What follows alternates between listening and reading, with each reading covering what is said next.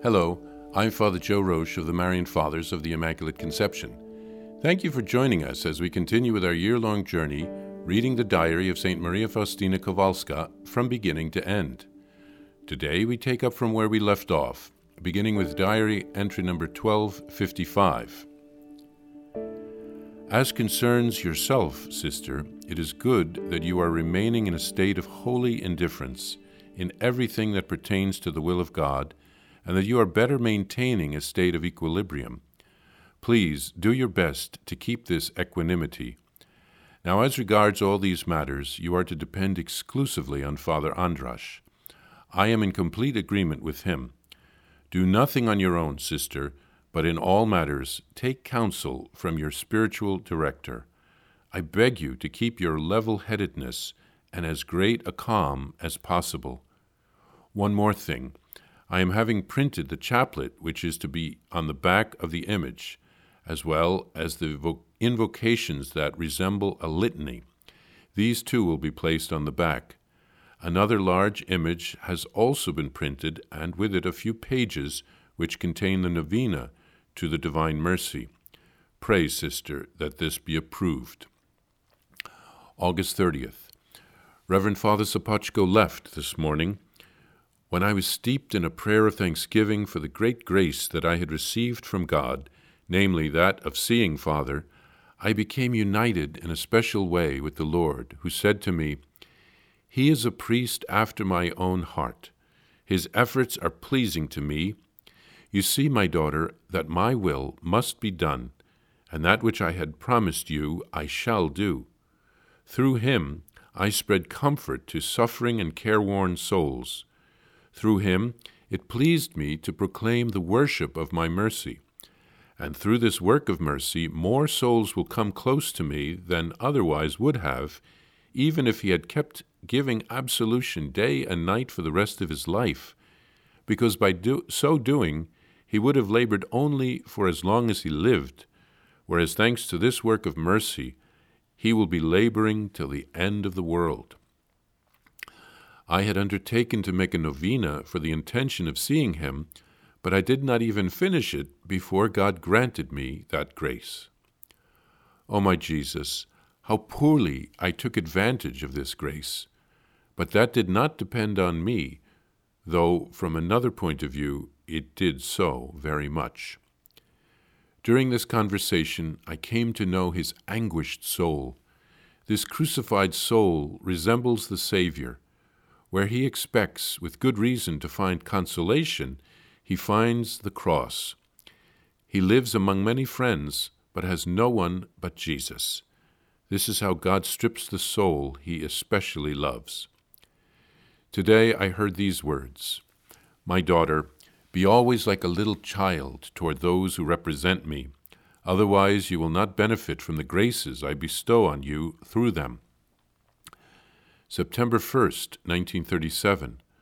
I saw the Lord Jesus, like a king in great majesty, looking down upon our earth with great severity. But because of his mother's intercession, he prolonged the time of his mercy.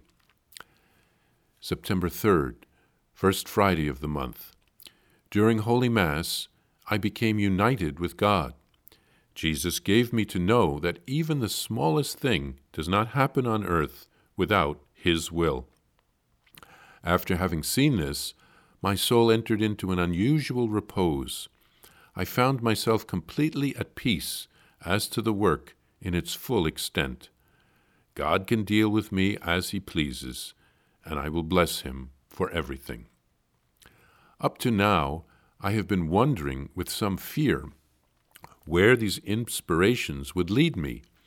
My fear increased when the Lord made known to me that I was to leave this congregation. This is the third year passing by since that time, and my soul has felt, in turns, enthusiasm and an urge to act, and then I have a lot of courage and strength, and then again when the decisive moment to undertake the work draws near, I feel deserted by God, and because of this, an extraordinary fear pervades my soul, and I see that it is not the hour God intended, intended by God to initiate the work. These are sufferings about which I don't even know how to write. God alone knows what I put up with day and night. It seems to me that the worst torments of the martyrs would be easier for me to bear than what I am going through, though without the shedding of a drop of blood. But all this is for souls, for souls, Lord. Father Sopocko counsels St. Faustina to remain in a state of holy indifference regarding the will of God. What does this mean? For example, if God gives me a nice bed to sleep on tonight, praise God. Thank you, Lord. If God asks me to sleep on the floor tonight, praise God. Thank you, Lord. It is a flexibility and an openness to whatever the Lord asks of me. This would be especially apply to the founding of the new community for St. Faustina. Father Sopocko tells her to rely on Father Andrasz, who is in Krakow, where Faustina lives, and is now guiding her spiritually. Father Sopocko asks her to stay level headed and to pray for the approval of the Divine Mercy image and some prayer cards and some pamphlets that he had printed. He needs to get the approval of the bishop to uh, promulgate it. Jesus tells Faustina that Father Sopocko is a holy priest and Jesus is able to accomplish many things through him. And this work of mercy will continue to help souls till the end of the world. Faustina is grateful that she was able to meet with him before the novena uh, that she had offered even finished. And Jesus calls her to be like a child before his representatives, meaning his priests, confessors, spiritual directors, and superiors. Faustina saw a vision of Jesus as the just judge, but Jesus extended the time of mercy because of Mary's intercession. And Jesus taught her during Mass that nothing happens on earth without his will. Jesus is in charge. Faustina writes of her fear of having to leave her congregation to found the new one. This suffering is an inner martyrdom, very painful. It's quite a purification Jesus knows what he wants, but he doesn't reveal his will all at once. Faustina has to trust and walk by faith, not by sight. But Jesus does let her know in some way his will.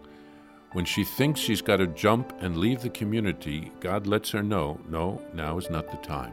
Now is not the time. And as we know, it'll only take place after her death, the founding of that new community.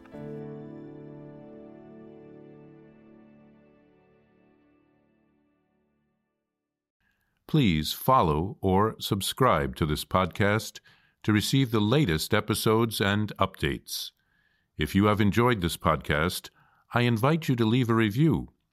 Reviews greatly improve our podcast ranking and will help other people throughout the world find St. Faustina's diary in a year. Remember, Jesus promised St. Faustina in diary number 1075 souls who spread the honor of divine mercy are protected by God like an infant by a gentle mother. Please help us spread the message of divine mercy. Thank you, and God bless you. Visit shopmercy.org to order your copy of Divine Mercy in My Soul, the diary of St. Maria Faustina Kowalska.